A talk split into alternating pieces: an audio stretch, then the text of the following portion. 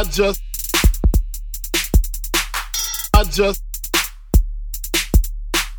I just speak my peace, keep my peace. What's good, y'all? Welcome to the Speak My Peace podcast. As always, I'm your gracious host, Greg Lacey.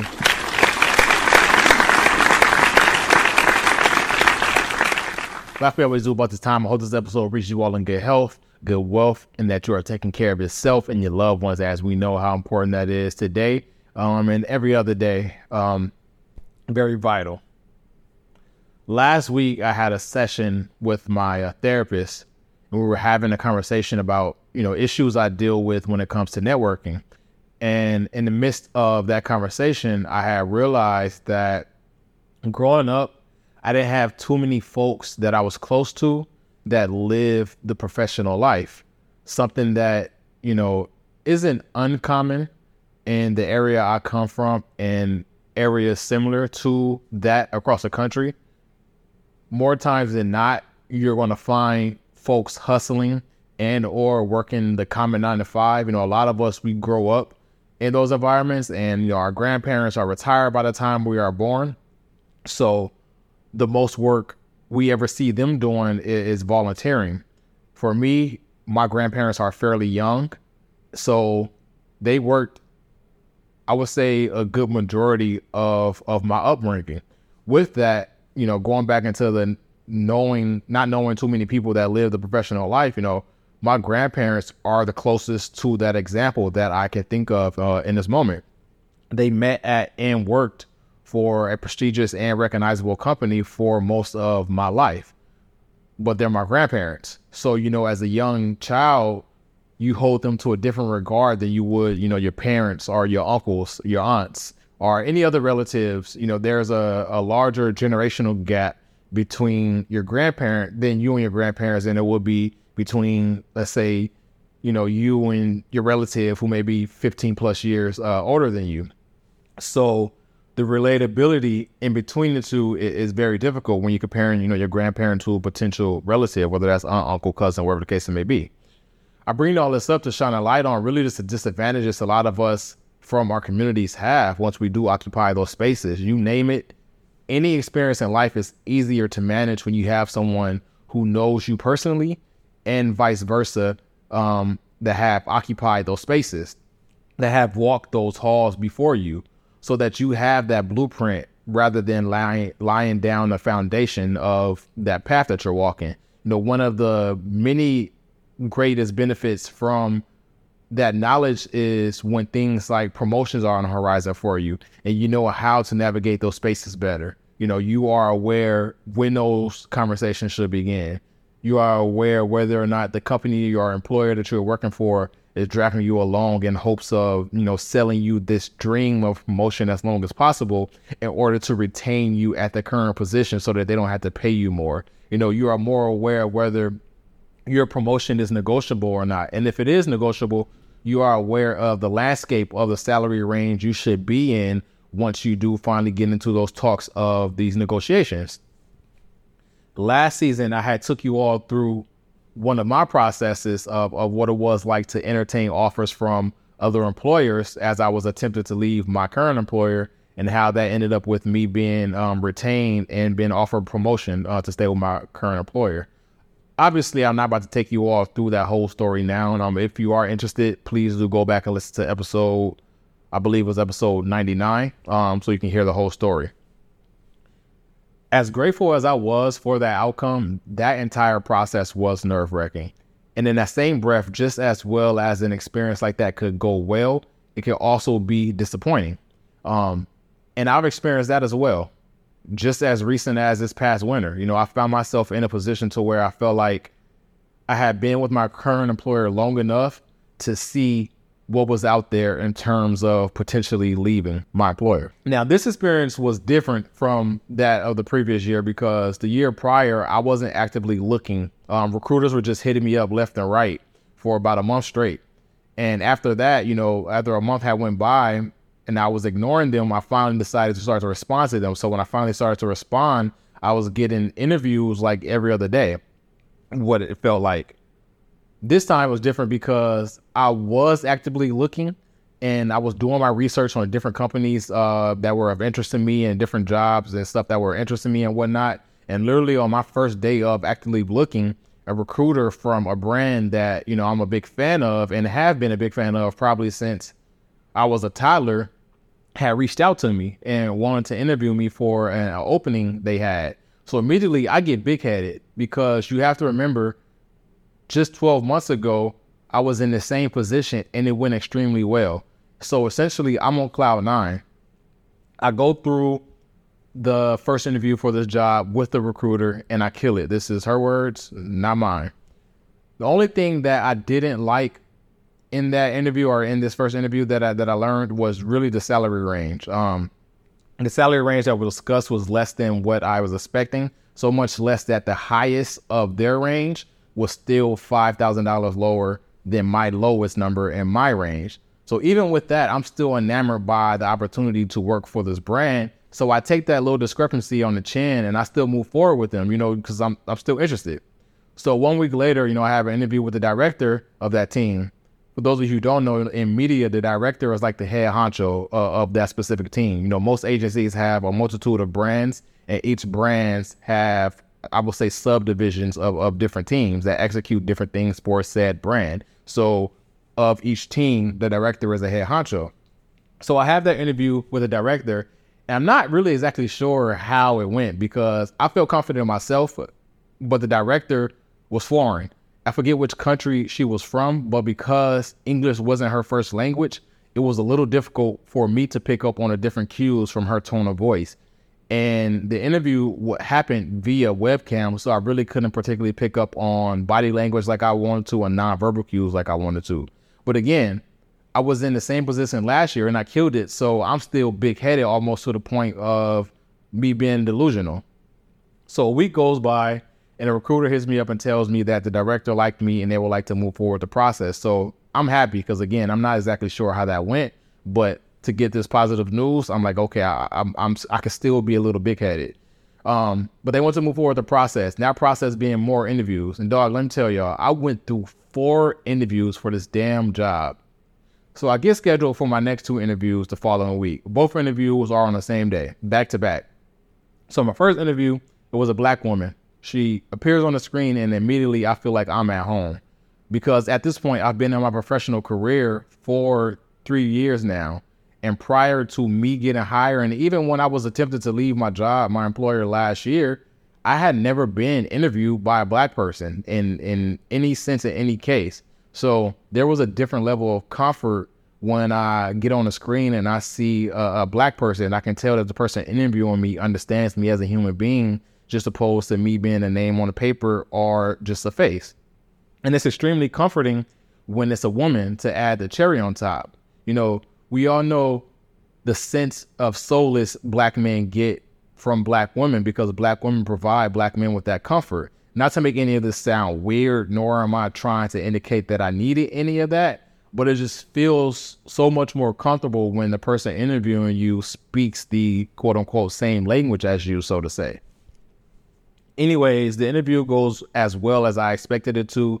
The interviewer tells me how much, you know, of a pleasure it is and also later reiterated it was later reiterated by the recruiter when she gave me the feedback from my interviewer. So i'm happy with that.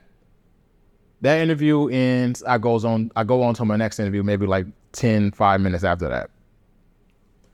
I jump onto my next interview on the screen appears a brother so i went from never being interviewed by black people ever to having back to black black people. So I was on cloud nine. Now I'm on cloud 11 because it's like no way in hell I could lose this opportunity.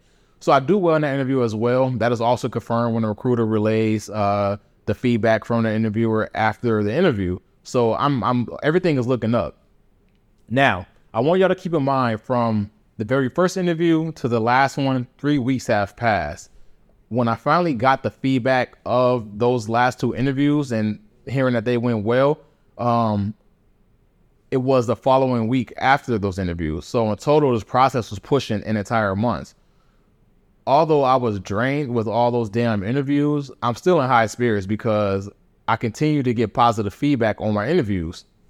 The week following those two, um, or the week following that round of feedback, actually, Now we're heading into Thanksgiving break. So now I'm heading into holiday break and I'm waiting on decision. And at that moment, my high starts to wear off. I, st- I start to come down off that high because from those first two interviews, I figured if all goes well, I could either go into that holiday break, putting in my two weeks notice, or I can come back from the holiday break and immediately put in my two weeks notice. However, it did not go that way. Essentially, they were still interviewing other candidates heading into the holiday break week. And they wouldn't, they told me that they wouldn't have uh, an answer until that week after break, I believe. So at this point, I'm coming to terms with the fact that I might not even get this job, um, despite all the positive feedback, just because it's so long. And in those moments, I began to have the sense of clarity that, you know, I'm starting to realize every single thing that I feel like I did wrong throughout that process. You know, we we do those things where we tear ourselves down and say, "Oh, I'm not going to get this because I did that." So I start to realize little mistakes that I made through the process. The first mistake I made was walking into the situation with a big head. You know, despite all that I've accomplished in the previous year, and even in my current role, you know, this is a brand new process, and the conversations that I had prior, the 12 months prior to this one, had absolutely nothing to do with this process that I was currently going through. So I had to come to terms with that, that I had to, you know, come down. You know, it's okay to be confident, but, you know, can't get big headed. The second mistake I made was accepting less than what I told myself my salary range was. No matter how much I love the brand, um, in that instance, I had to recognize my worth and assess it by ensuring that I don't accept anything lower than what I felt that I was worth. But because I love that brand so much, I thought that it was okay to do so. But that was a mistake that I made. The third, the third mistake I made was believing that I got the job before I actually got it. For those of you who know me personally, you know that I know circumstance I'm the person to broadcast my moves. Um, it's just not in me for whatever reason. It's just not. You know, I can show you better than I can tell you. But for some reason, in this process, I told my mom, I told my big brother, I told my closest friend that essentially, you know, I had this job in the bag. Until this day, I have no idea what possessed me to disclose that during the process. It's really just completely out of character for me. Even as I recollect those actions now, as I'm speaking to you all um, in this very moment, I'm confused. But it did happen, and it's just something I had to live with but it's just something just felt off about me doing that. Anyways, if you haven't caught on by now, I did not get the job. After a five week and four interview process, they decided to go with another candidate. Truth be told, I wasn't even as sad as, as I should have been because after four weeks that went by, they told me that they needed another week to decide. I kind of emotionally detached myself from that process. You know, I had become completely unrecognizable throughout that process because I was so enamored by the opportunity to work on this brand that meant so much to me that I had become big headed um, in a land that was foreign to me. I had devalued myself by potentially accepting less than I felt that I was actually worth, um, just for the sake of living a quote unquote childhood dream in a sense. And then I had got completely out of character while I was bragging about something that I wasn't actually in possession of. This entire process humbled me because I learned just as well things can go, you have to stay level headed. When you're the first one bursting through that door, I'm going through all these experiences for the first time. I'm the first person to go through it. So I have to realize that, you know, I'm experiencing the experiences so I can pass down this knowledge to, you know, my siblings, to my relatives, my friends, etc., etc. Like I said at the top of this episode, I don't know too many folks personally that are occupying these spaces. So in a sense, I'm that first one through the door, and I'm going to have to be the person that reaches back and equip those people with this knowledge, um, and letting them understand, you know, what it is and what it isn't. And to revisit, you know, the conversation I was speaking about at the top of this episode as well, that I was having with my therapist, the importance of networking is really essential in this key. And that's what I came away from this. You know, when we come from environments where not many people are walking the path that we aspire to walk, we have to find folks, whether they look like us or not, to equip us with that knowledge that we don't have. For me, it's often difficult to trust people who I don't know, and especially when they don't look like me, it's difficult to trust them because I come from an environment where trust means essentially everything, it literally it can literally dictate, you know, life or death and jail or freedom. I place a lot of stake in that trust that I place in people. So that makes it even more difficult to network because if I'm enlisting knowledge from you, I expect you to have my best interest at heart. But what I've learned is not every relationship I create with another human being has to be deeper than the surface. And with that realization, I'm able to navigate uh, these spaces a little bit better. I'm no longer entering rooms and expecting every hand I shake to have my best interest at heart. But what I am doing when I enter those rooms is understanding that every hand I shake will have their own unique experience or whatever field that they operate in. And the value in learning about those experiences is immeasurable. However, they could provide essential guidance, you know, on my journey. And for that, I am grateful that I'm able to realize that. To close this out, I just want to say, because I know there are probably millions of young folks from neighborhoods similar to the one that I grew up in, more times than not. We are the first in our families, we are the first from our hood to occupy these professional spaces while that is a great feat and that is a great accomplishment, the greater feat is learning how to maintain those spaces and learning how to establish longevity within these realms so that we can inspire inspire um, generations behind us to also come through those doors that we bust down. And the best way to maintain that stay is to learn as much game as possible from the folks that have been in that career for 10 plus years, 20 plus year, and apply, you know, the intricate tidbits to our journeys.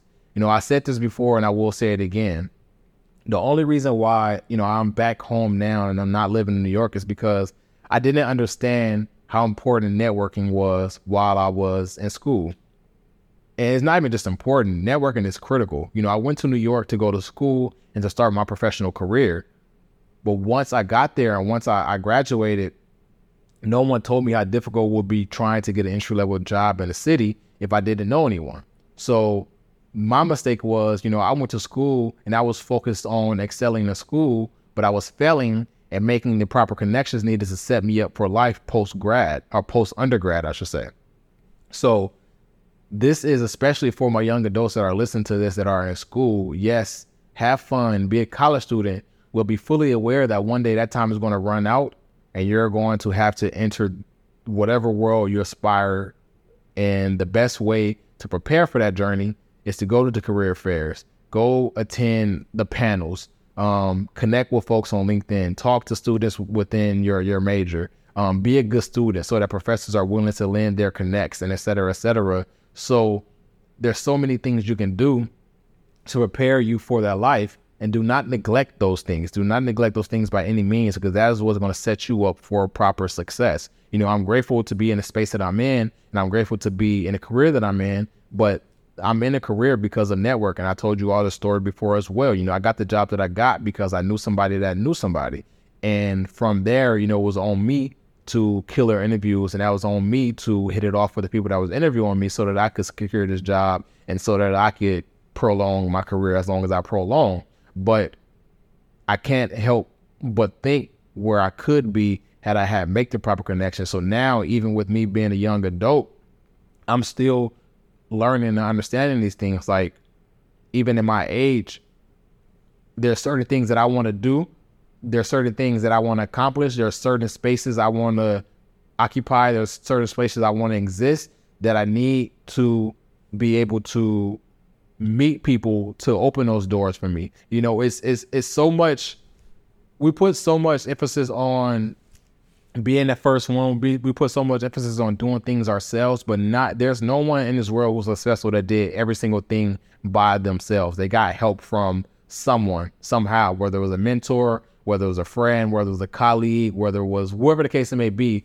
Every successful person in this world got some type of help, whether that help was a yes, whether that help was financially, whether that help was an introduction, wherever the case it may be. There's nothing in this world that we can accomplish all on our own. Yes, we can be very successful on our own, but you know, you, you reach a certain plateau when you don't reach out to other people and you don't learn from other people and you don't meet other people. And so as I close out this episode, as I close out this season, because this is the last episode of the season, I want to encourage you all to not be afraid to branch out.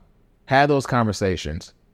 Don't put too much like me. Don't put too much equity in those relationships that you build. Not saying take advantage of people, not saying to manipulate people, but don't be afraid to create professional relationships and not expect those professional relationships to um, uphold the same standard as your personal relationships. You can separate the thing. This you can separate the two things, and it's important for us to realize that we can separate the two things, especially people who come from environments like me, because we it's hard for us to engage in those type of relationships and knowing that the person who you putting your trust in doesn't have your best interest at heart because we grow up in those type of environments to where there's a lot of emphasis on trust. And so we have to be able to shed those things for the sake of our improvement. We have to be able to shed those things for the sake of our ascension in order for us to grow.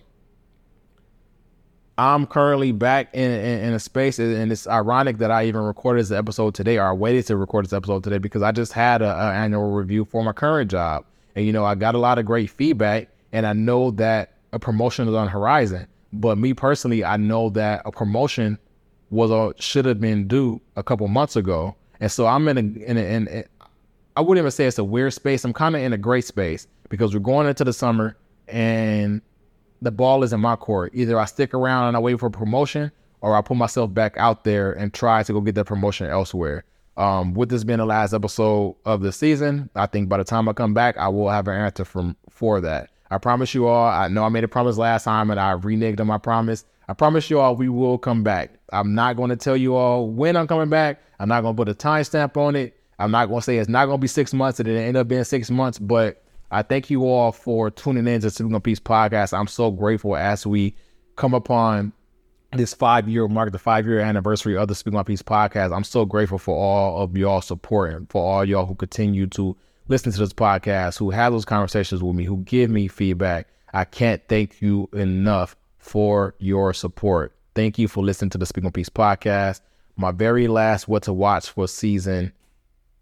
Damn, I forgot what season. We're in season six my what to watch for this episode, we're gonna go a Little Mermaid. We're speaking about you know being the first through those doors and you know inspiring people behind us. That is a great implication of that. So once again, my what to watch for this week is Little Mermaid in theaters now. That's the Speak My Peace podcast for this week. I'm out. Damn, I did that with the opposite hand.